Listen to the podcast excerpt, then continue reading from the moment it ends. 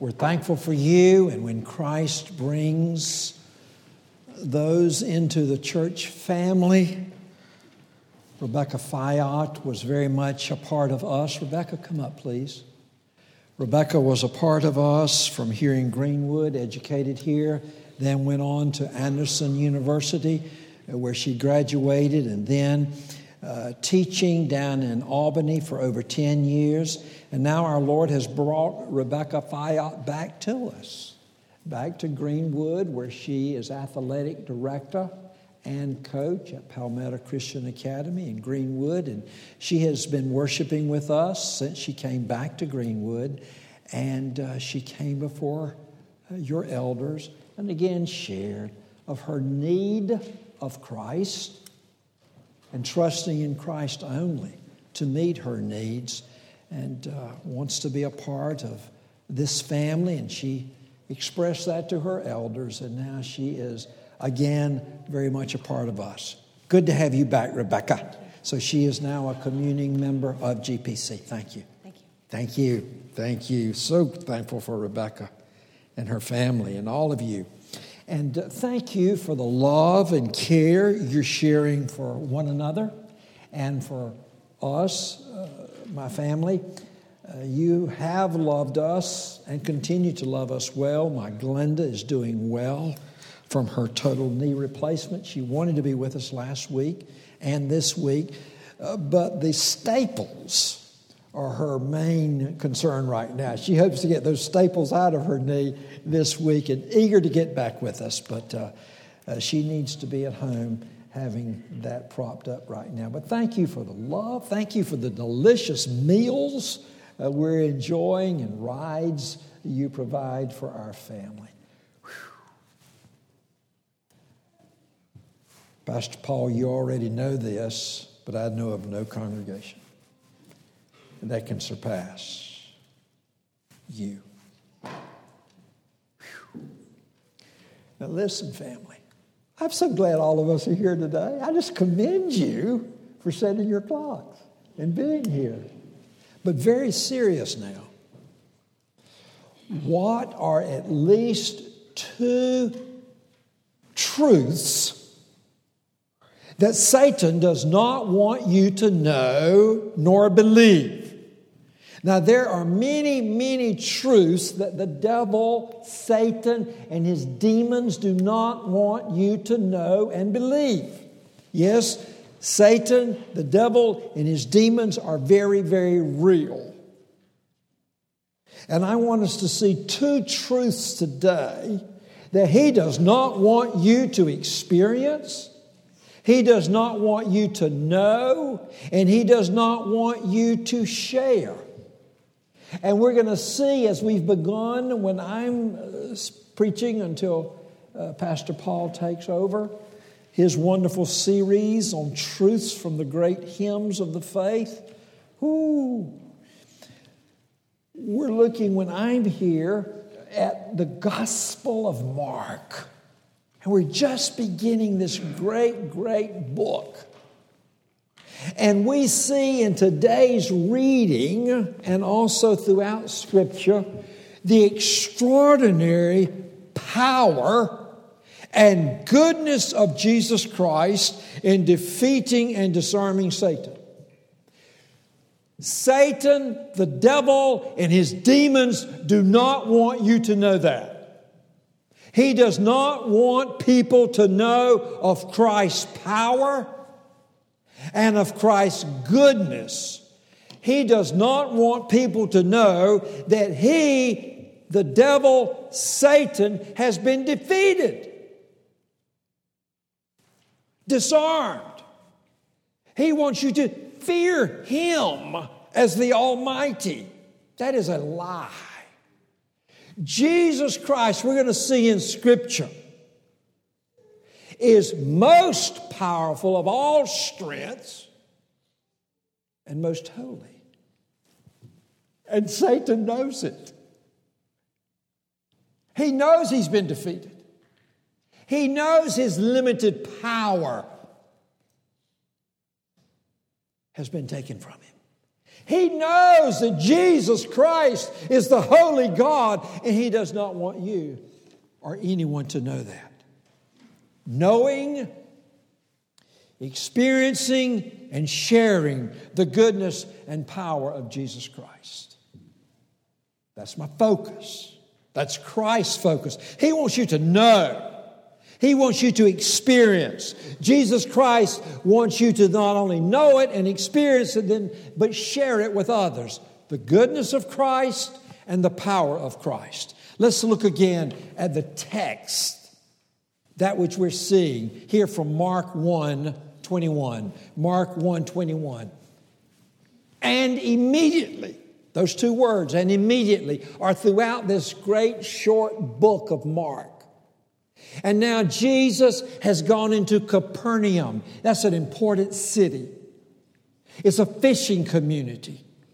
It's an important place on the map where roads would come in and out. It was an important place. And Jesus goes there. And he, as he often did, immediately going into a place, he goes to, it's the Sabbath, and he goes to the synagogue. Now remember, a Jewish Sabbath, that holy day, began Friday evening through Saturday evening. Okay? It's the Jewish Sabbath. Friday evening, Saturday evening. That's the Sabbath. So he goes, what he does, he goes to the synagogue and begins teaching. What's the synagogue? The synagogue is a place where the Jews would worship. But it was more than just a church, it was an official place in a community, in a city where they would carry on business. We would want to say it's something like City Hall or something like the courthouse. Business would go on, people would meet there, but also people would teach. And so Jesus goes to the synagogue and he immediately begins teaching about truth about God. His teaching was different. Look at what Scripture says in verse 27. The people heard him, they were astonished at his teaching. They were amazed, they marveled. This Jesus is different. He teaches with such authority, not like their professionals, their scribes and probably it really confused them is he's not one of us. He's not gone to our schools. Isn't he a carpenter? He's not one of us scribes. But they were amazed, astonished at his teaching, for he taught them as one who had authority. They admitted he's different. But then something happens, And immediately, as he has finished teaching, in the synagogue was a man with an unclean spirit. This man who came is demon possessed. The devil, Satan, has demons who follow their master, the devil. And this man, look, he cries out. He sees Jesus. Look what he says. What have you to do with us, Jesus of Nazareth? Have you come to destroy us? Do you see that? Even the demons sent by Satan, the devil, know that Christ is more powerful than they are. That Jesus Christ has the power and the ability to destroy them. That's wonderful. That we can know Christ, who even Satan knows he's limited. I know who you are. You're the Holy One of God. Do you know Christ as the Holy One of God? What does that mean? that Jesus is perfect. He's holy. He's different. There's none like him. Jesus Christ, the Holy One, is a spirit. He's infinite. He is eternal. He is unchangeable. In His wisdom, He is power. He is holiness. He is ultimate justice, goodness, and truth. Do you know Him? I know so little of the Holy Christ. The devil knows, Satan knows, and his demons know. He is the Holy One of God. Look how Jesus uses his power. Ha! Rebuked him. Be quiet. Be silent, demon. Demon, come out of that man. you love it? The goodness, the power of Jesus. Quiet. Demon, come out. he must obey. He must obey. Look at verse 26. That unclean spirit, as he's coming out of that man, takes that man into convulsions. He's convulsed, look, look, convulsing him, crying out with a loud voice. Was it a scream? Was it some kind of shrieking noise? We don't know. But in such a loud voice, the devil, Satan, his demons must obey Christ. Whew. Look at the people. Verse 27. Whoa, what has just happened? They were amazed. And they began questioning among themselves What is this? What has just happened? Can you imagine what they saw and heard?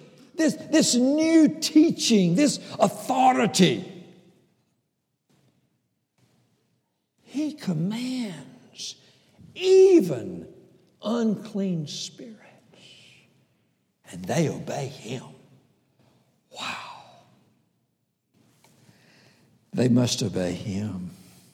Ooh. And at once, immediately, his fame, his reputation began spreading everywhere throughout all the surrounding region of Galilee. He was the talk of the town. Can you imagine all the conversations? Yeah, I was there. I saw it. I heard it. Uh, no, no, I wasn't there, but my family was. My friend was. It's real. This Jesus has this kind of power that even the demons must obey him. What is it that we are to know, experience, believe, and share that Satan does not want you to know? He does not want you to know that Jesus Christ is good with ultimate power such power that he, Satan, is defeated.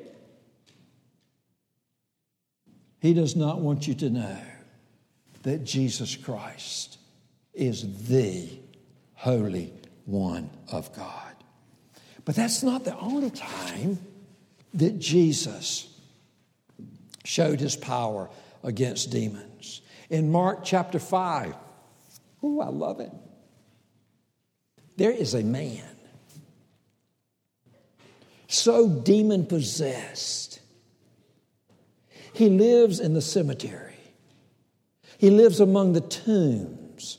People would come and shackle him and put him in chains, trying to calm him down, and they could not. He would break those chains. All in Mark 5. Unclothed, cutting himself deranged with demons. And Jesus confronts him. Look at verse 9. What is your name, demon? He replied, My name is Legion, for we are many. And he begged Jesus earnestly not to send them out of the country. We're many. Listen, family, I don't know, but I know what a legion is. A Roman legion is 6,000. 6,000 is a Roman legion of military force. Does that mean he was possessed by 6,000 demons? I don't know. But we know he was possessed by many demons. He identified himself as a legion. My wife and I and our oldest child turned one while we were in Korea as missionaries. And soon after we arrived in Korea, we were out in the country area, and I saw her, a woman, in her black, in her motions. I knew that's a witch. And she's attempting to cast her spells. Folk, demons are real. But the good news is Satan, the devil, the demons have been defeated. You do not need to fear demons, the devil, for Jesus, the Holy One, has defeated them. Look at Colossians 2:15. I love this. Colossians 2:15 speaking of Jesus Christ, he disarmed the rulers, the authorities and put them to open shame by triumphing over them in him. That's what God did through Jesus Christ. Here's what Christ did. The picture here is two military forces coming to battle and at war two military forces battle at war. One defeats the other. They are either now killed or become prisoners of war. They've lost the war, the battle. And they are what? Those who are surviving are disarmed. Their weapons are taken from them. They are now prisoners. And in the context of war in biblical times, then the conquering commander brings his own troops and those they have defeated and disarmed, and they parade them as prisoners of war for the king to see. Look, king, look what your army did. We defeated them. We disarmed them. They're now yours. That's the picture. And that's what Jesus Christ did at the cross and at the resurrection. He defeated Satan. And Satan doesn't want you to know that. He took Satan's power, as one says, Satan is on a chain. You may think it's a long chain. You may see it as a short chain, but he's under a chain. He can only do what Jesus Christ permits him to do. That's good news. Jesus Christ is good. How are we to respond? How are we to respond in everyday life, especially in crisis, in the uncertainty of the future? How are we to respond? First John tells us, little children. That's who we are. If you're in Christ, if Christ is in you, if you're trusting in Christ only to make you accepted, then you're part of the family. If you're turning from your sin, if you're turning from your sin, if you're trusting in Christ, that's what he says. Little children, you're from God. And through Christ, we have overcome them. Satan, the devil, his demons. For he who is in you is greater than he who is in the world. Do you see that? Jesus Christ, who is in his bride, the church, is greater than Satan, who is in the world. Believe that. Believe that when Satan wants you to fear him and cower before him and scared of him. No, you've been defeated. Christ is greater. Look at James 4. Look at James 4. How are we to respond? How are we to respond? Submit yourselves to God. Resist the devil when he comes after you. He is forced to what? Flee from you. He's been defeated. When he's tempting you to think thoughts that you should not think, to say things that you should not think, behavior and conduct that will grieve and quench his spirit, Lord, enable us to submit to you, to resist them this temptation, to say that, those thoughts, those fantasies, that temptation to lie, to indulge in adulterous thoughts or behavior, to steal, whatever it is. The promise of Christ we want to submit to Him. Resist Satan, he has to flee. Have you ever thought you could never change from your sin pattern? Have you ever thought you'll never, ever be able to change?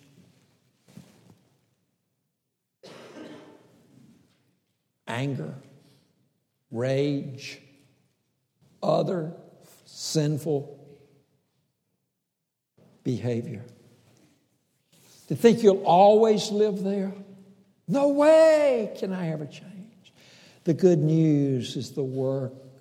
It's called sanctification, where Christ enables us to more and more and more die into sin and live into the righteousness of Christ. Folk, the good news is Christ can change us because Satan has been defeated and disarmed, He can rescue you from that sinful behavior. We draw near to God through Christ. He promises to draw near to you. Cleanse our hands as sinners, purify our hearts, for we're all double minded. Now, lastly, I want you to see, I want us to see this. Underline it in your heart Underline it in your scriptures. When you're going through crisis and you're wondering, has God deserted you? Does He really care? Does He know what's going on? Oh, He may know, but where is He? Why isn't He doing something? Why has He allowed this? Want you to see and believe and remind yourself, if necessary, every day, every day. Romans 8 28 and following. Here we are trying to apply the goodness of Christ, the power of Christ, His goodness, His power, that He is the Holy One from God that his power has defeated Satan. These truths that Satan does not want you to know. Know this, verse 28 of Romans 8. Know this Remind yourself daily when you're going through that hard time. Know that for those who love God, who are loved by God, all things are working together for what? Good. Good. For those who are called according to his purpose. Before creation, before God ever spoke and created this world, He called a people, He chose a people, He elected a people for Himself. And at the appropriate time, everyone He has ever elected and chosen and predestined, He will bring to Himself. He will awaken to our need of Christ. He will persuade us that Christ is sufficient for your need. If you'll turn to Him, repent of your sin by the Holy Spirit. And that He's working for those good. Your good has been having been called, chosen according to His purpose. Verse 28 For those whom He foreknew, He also predestined. Predestined to be conformed to the image of his son. To make you like Christ.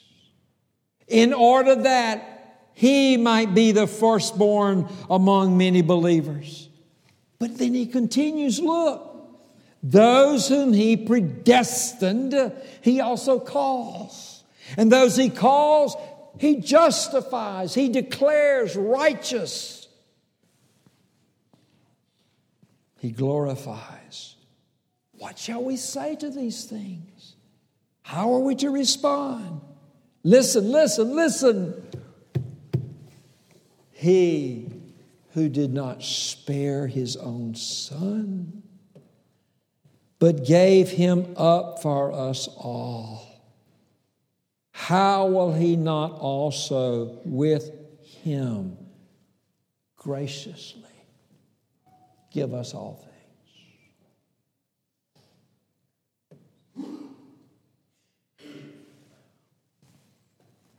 If you're in Christ, the most precious gift that the Father could give you is the gift of His Son, Jesus Christ the most precious gift the Father could give is the gift of His Son. Having given the ultimate gift, His Son, when you're going through your pain, your crisis,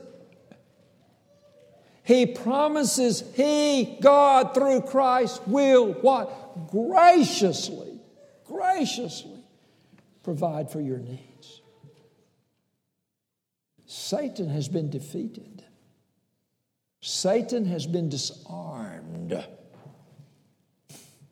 He's been humiliated.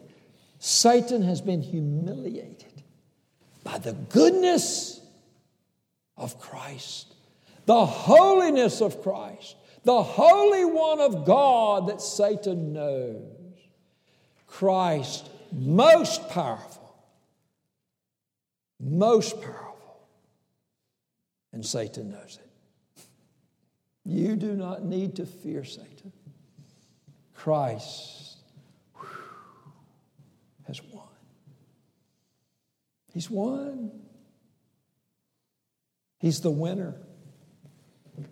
And He will provide whatever you will ever need if you're a part of His family.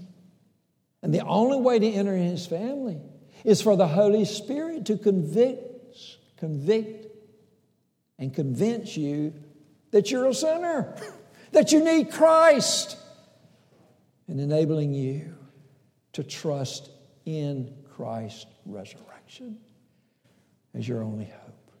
Let's pray. Oh, Father, hallelujah, for Christ defeating Satan, disarming him.